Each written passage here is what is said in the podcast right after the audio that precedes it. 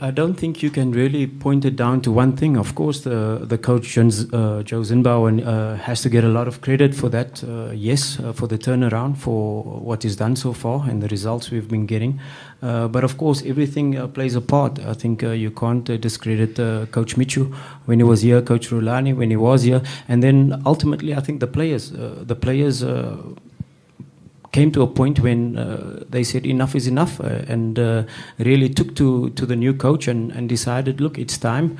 Um, that we start getting results. So uh, it's a collective. It's it's from what happened in the past, the past two years, from what happened now, from the experiences uh, we went uh, through, a very very rocky start in the beginning. the coach, yes deserves most of the credit for coming in, stabilizing, uh, putting a, a, clear structure in.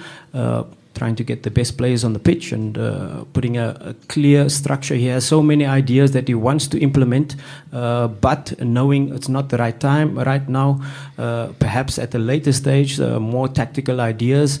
Uh, but uh, for him, using his experience to be able to, to see exactly what is necessary at this moment in time, what is necessary for the players to get consistency, to get that team cohesion, I think he deserves the credit, but not um, taking out all the factors that has happened that is contributing to our success right now.